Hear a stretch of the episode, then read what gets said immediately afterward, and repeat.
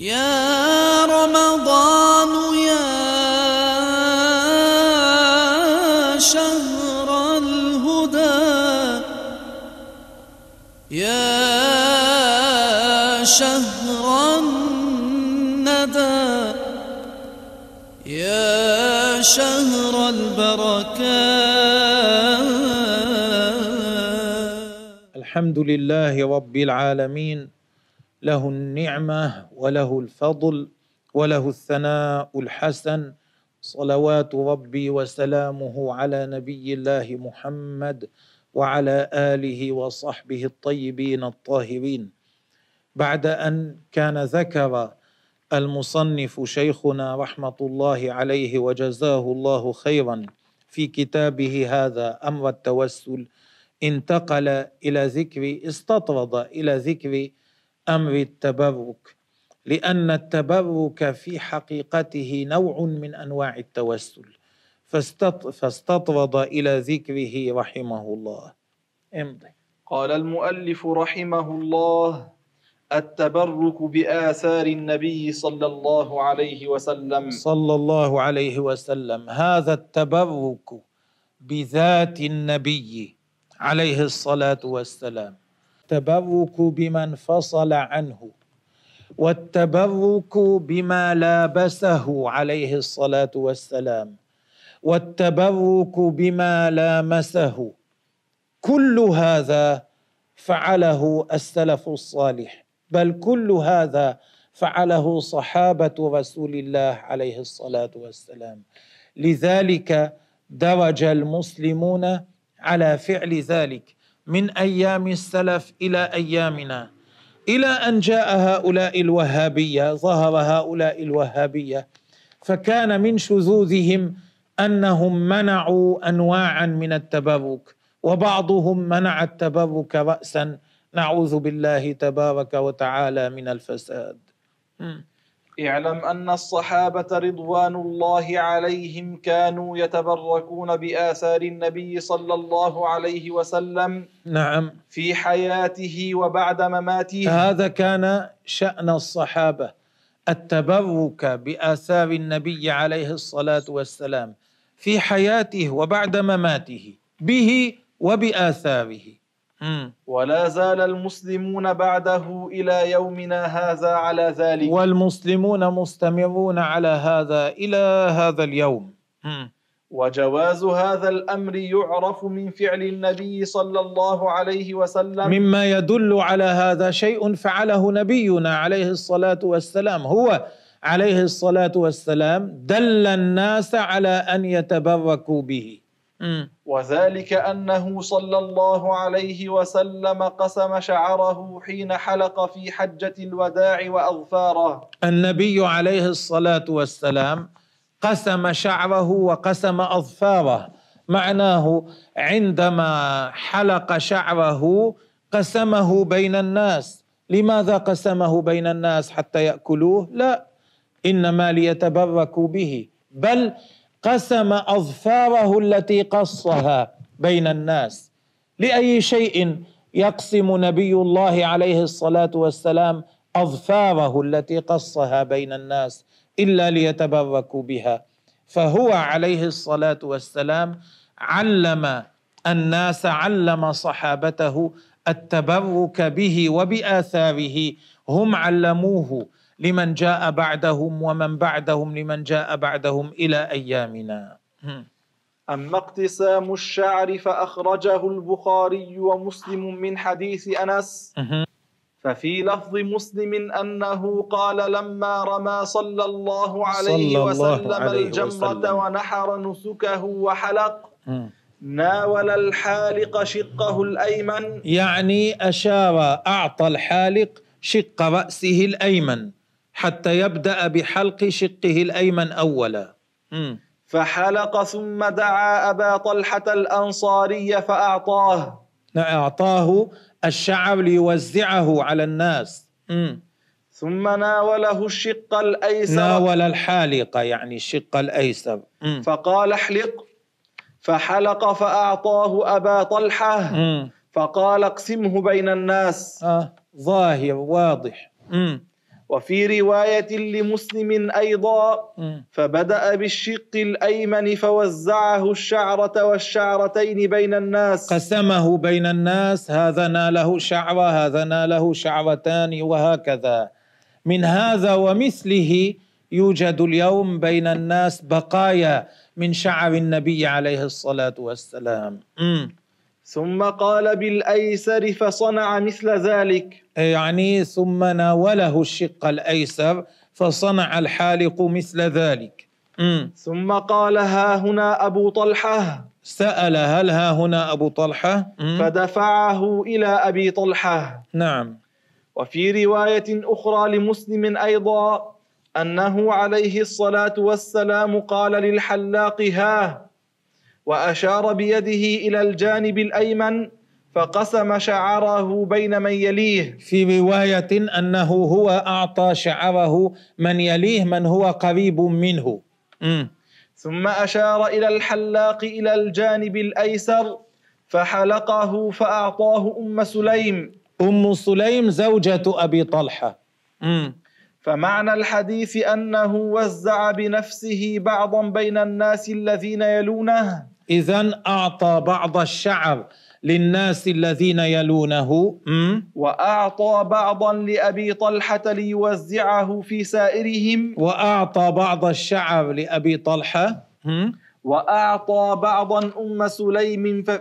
وبع... وأعطى بعضا أم سليم. فإذن هذه ما يدل عليه مجموع روايات، في بعض الروايات أنه هو أعطى بعض الناس الذين بقربه، في بعض الروايات أنه أعطى أبا طلحة ليوزعه، في بعض الروايات أنه أعطى أم سليم، فيكون هو أعطى بعضا لمن بقربه والباقي أعطاه لأبي طلحة وزوجته أم سليم ليوزعوها بين الناس.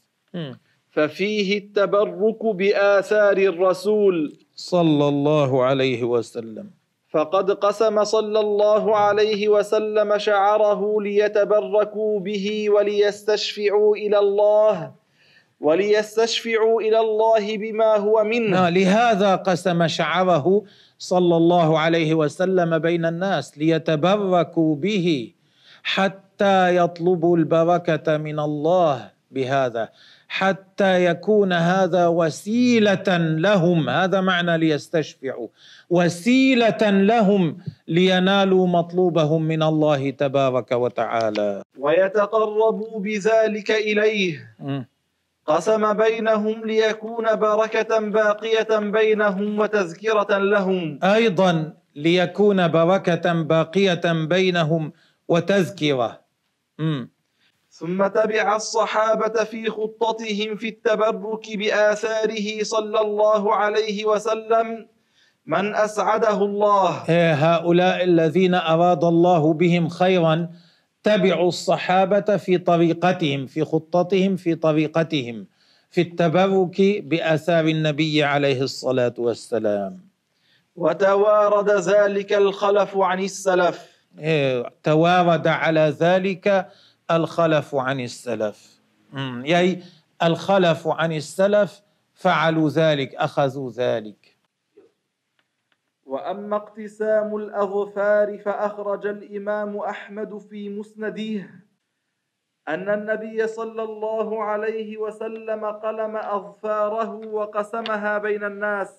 أيضا هذا يدل على التبرك بمن فصل منه عليه الصلاة والسلام. النبي عليه الصلاة والسلام قلم أظفاره ثم قسم هذه بين الناس، ولم يفعل ذلك إلا ليتبركوا بها. م. ومعلوم أن ذلك لم يكن ليأكلها الناس بل ليتبركوا بها. فإذا هذا الذي مر يدل على التوسل على جواز التبرك بمن فصل من النبي صلى الله عليه وسلم الشعر والأظفار، ليس فقط بذاته بل من فصل من ذاته أيضا. أما جبته صلى الله, صلى الله عليه وسلم, عليه وسلم. الجبة هو ثوب يكون له ظهار وبطانة، إن كان محشوا أو لا، لكن كثيرا ما يكون محشوا حتى يستعمل للتدفئة. مم. فقد أخرج مسلم في الصحيح عن مولى أسماء بنت أبي بكر عن عن رجل كان عبدا عند أسماء بنت أبي بكر. نعم. قال أخرجت إلينا جبة طيالسة. أخرجت إلينا أسماء يعني جبة طيالسة. طيالسة مصنوعة من قماش يعمل منه الطيلسان، يعني غليظ. كسروانية يعني نسبة إلى كسرى ملك الفرس، يعني من صناعة العجم. م. جبة طيالسة كسروانية لها لبنة ديباج، رقعت برقعة من حرير من ديباج. م. وفرجيها مكفوفين، فرجيها منصوب مفعول به لفعل مقدر، أي ورأيت فرجيها مكفوفين، يعني ثني طرفها وخيطة. م. وقال والفرج هو المكان الذي يكون مشقوقا من الجبة. م. وقالت هذه جبة رسول الله صلى الله, صلى الله عليه, وسلم عليه وسلم كانت عند عائشة، فلما قبضت قبضتها، وكان النبي صلى الله عليه وسلم يلبسها، فنحن نغسلها للمرضى نستشفي بها. انظر، يقول كانت هذه الجبة عند السيدة عائشة، هي جبة النبي عليه الصلاة والسلام. لما ماتت عائشة جعلتها، ضمتها أسماء، جعلتها عندها، فإذا مرض إنسان كانوا يغسلونها ثم يسقون هذا الماء أو يغسلون به المريض يرجون الشفاء بذلك. إذن كانوا يتبركون بما لبسه عليه الصلاة والسلام، ليس فقط بذاته، ليس فقط بما انفصل من ذاته، بل أيضا بما لبسه وخالطه عليه الصلاة والسلام ولابسه عليه الصلاة والسلام. م. وفي رواية نغسلها للمريض منا. نعم. فقال يا رسول الله إن لي بنين ذوي لحى وغيرهم، يعني عندي من أولادي وأولادي وأولاد أولادي كبار وصغار. م. وهذا أصغرهم، هذا حنظلة أصغر واحد فيهم. م. فأدناني رسول الله صلى الله عليه وسلم، قربني منه، أدناني قربني. م. ومسح رأسي وقال، وضع يده الشريفة على رأسه وقال بارك الله فيك، دعا له بالبركة عليه الصلاة والسلام. قال الزيال م. فلقد رأيت حنظلة يؤتى. الزيال هو الذي روى الحديث عن حنظلة. م.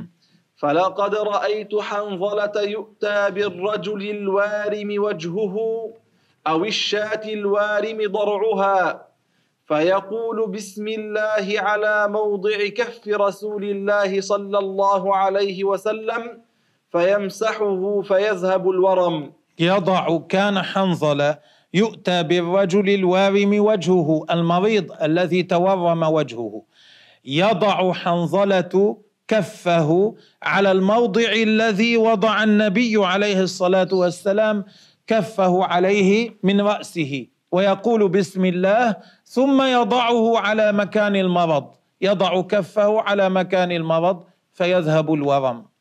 يؤتى بالشاة الوارم ضرعها، يفعل الشيء نفسه، يضع يده على رأسه حيث مسه النبي عليه الصلاة والسلام مع قول بسم الله، ثم يضع يده على هذا مكان الورم فيذهب الورم. م.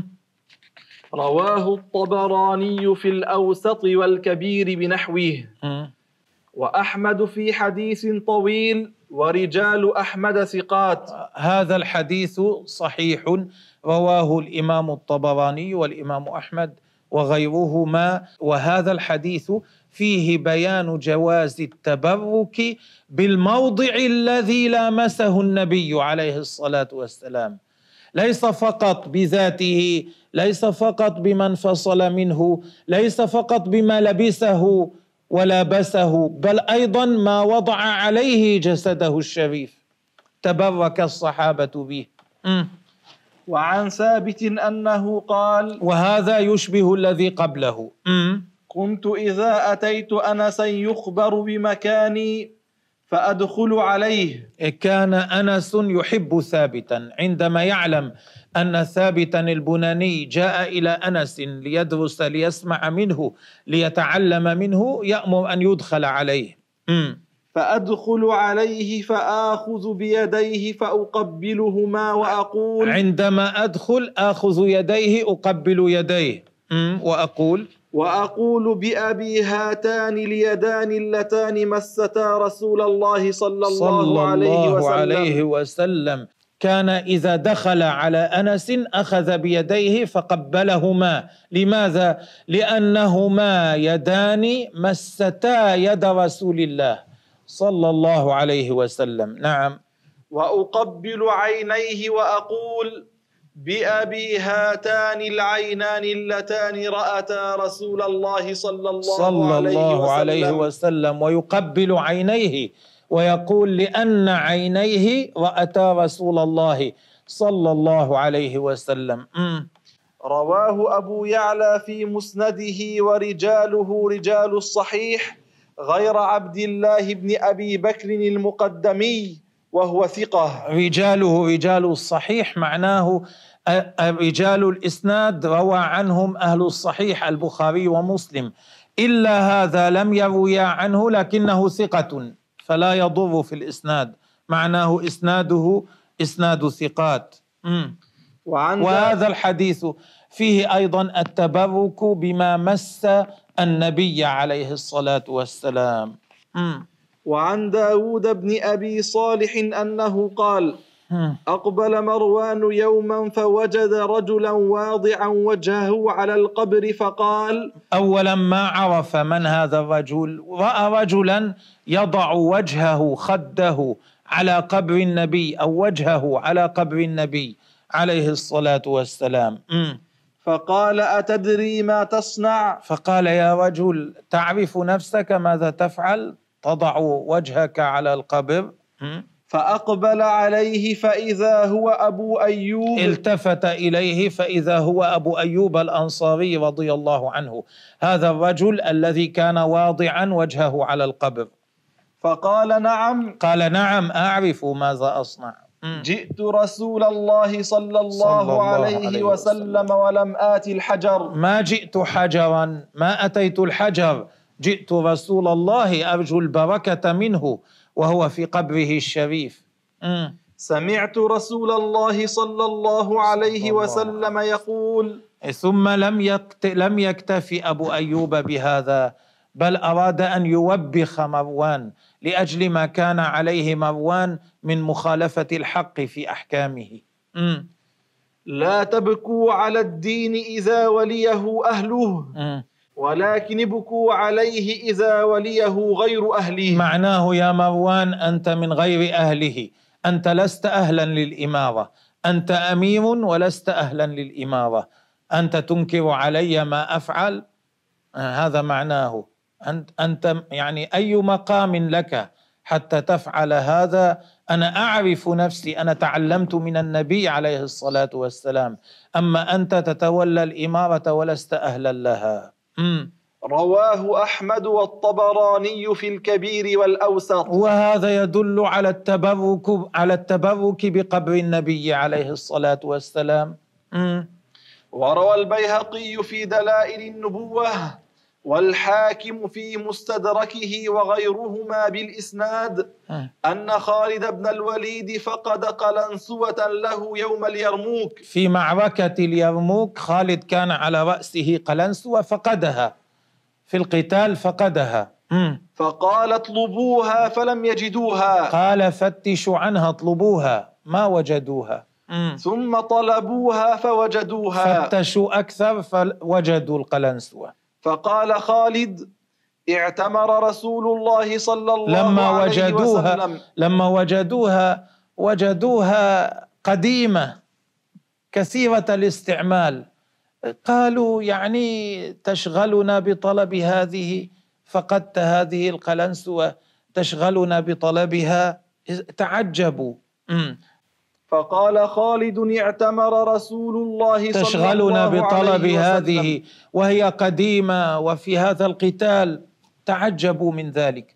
فقال خالد اعتمر رسول الله صلى الله عليه وسلم فحلق رأسه. في عمرة للنبي عليه الصلاة والسلام حلق رأسه. م. فابتدر الناس جوانب شعره. الناس ابتدروا جوانب شعره، تسابقوا ليأخذوا من شعره عليه الصلاة والسلام. فسبقتهم إلى ناصيته. هم ابتدروا ليأخذوا شعر الجوانب، أنا سبقت غيري إلى شعر الناصية، الناصية مقدم الرأس. م. فجعلتها في هذه القلنسوة. هذا الشعر جعلته في هذه القلنسوة، وضعته في هذه القلنسوة، خط عليه القلنسوة. م. فلم أشهد قتالا وهي معي إلا رزقت النصر. فلم أشهد قتالا، كل قتال كان هذا الشعر معي الله رزقني النصر فيه، لذلك طلبتها. هذا الطلب فيها شعر النبي عليه الصلاة والسلام، وهذا أيضا تبرك بشعره عليه الصلاة والسلام. فكيف يمنع هؤلاء الوهابية التبرك بشعر النبي عليه الصلاة والسلام، أو بالمواضع التي مسها النبي عليه الصلاة والسلام؟ كيف وقد زار النبي صلى الله عليه وسلم مرة أحد الصحابة، فطلب منه أن يصلي في موضع من البيت حتى يتخذه الرجل مصلى، حتى يصلي في المكان الذي صلى فيه رسول الله صلى الله عليه وسلم، وليس ذلك إلا تبركا بالموضع الذي مسه رسول الله صلى الله عليه وسلم. م. وهذه القصة صحيحة كما ذكر ذلك الشيخ حبيب الرحمن الأعظمي في تعليقه على المطالب العالية. والشيخ حبيب الرحمن الأعظمي كان محدث الهند ولا في زمانه، وله رد على الألباني معروف. م. فقال قال البوصيري رواه أبو يعلى بسند صحيح، أي صححه الحافظ البوصيري، والبوصيري حافظ معروف كبير. م. وقال الهيثمي رواه، أيضا من حفاظ الحديث الهيثمي. وقال الهيثمي رواه الطبراني وأبو يعلى بنحوه، ورجالهما رجال الصحيح. نعم. فلا التفات بعد هذا إلى دعوى منكر التوسل. بعد كل هذا لا ينبغي أن يلتفت إلى ما يدعيه هؤلاء الذين ينكرون التوسل أو ينكرون التبرك برسول الله صلى الله عليه وسلم أو بآثاره. أعاذنا الله تعالى منهم ودفع عن الإسلام والمسلمين شرورهم. فلا التفات بعد هذا إلى دعوى منكر التوسل والتبرك بآثاره الشريفة صلى الله عليه وسلم. فقد ظهر لذي عينين أن التوسل بالنبي عليه الصلاة والسلام جائز، وأن التبرك بآثاره الشريفة جائز. نسأل الله تبارك وتعالى أن يمكننا من التبرك بآثاره، وأن يجمع بيننا وبينه، وأن يجمع بيننا وبينه في الآخرة، فيسقينا من حوضه المبارك، ويجعلنا تحت لوائه الشريف يوم القيامة. وسبحان الله والحمد لله والله تعالى أعلم.